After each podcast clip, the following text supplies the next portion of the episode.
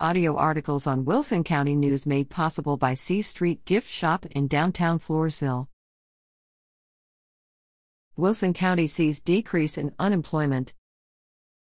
Workforce Solutions Alamo reports the October 2023 unadjusted unemployment rate for Wilson County is 3.1%, lower than the 3.2% in September.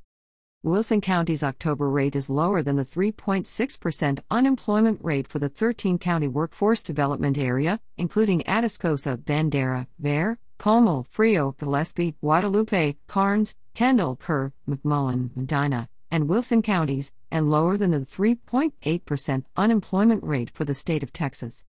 Currently, there are 829 people actively looking and available for work.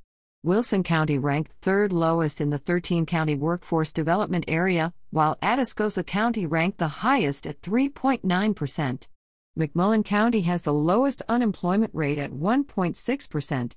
To access the complete MSA report, city specific data, and county specific data, visit bit.ly slash 3on2hc.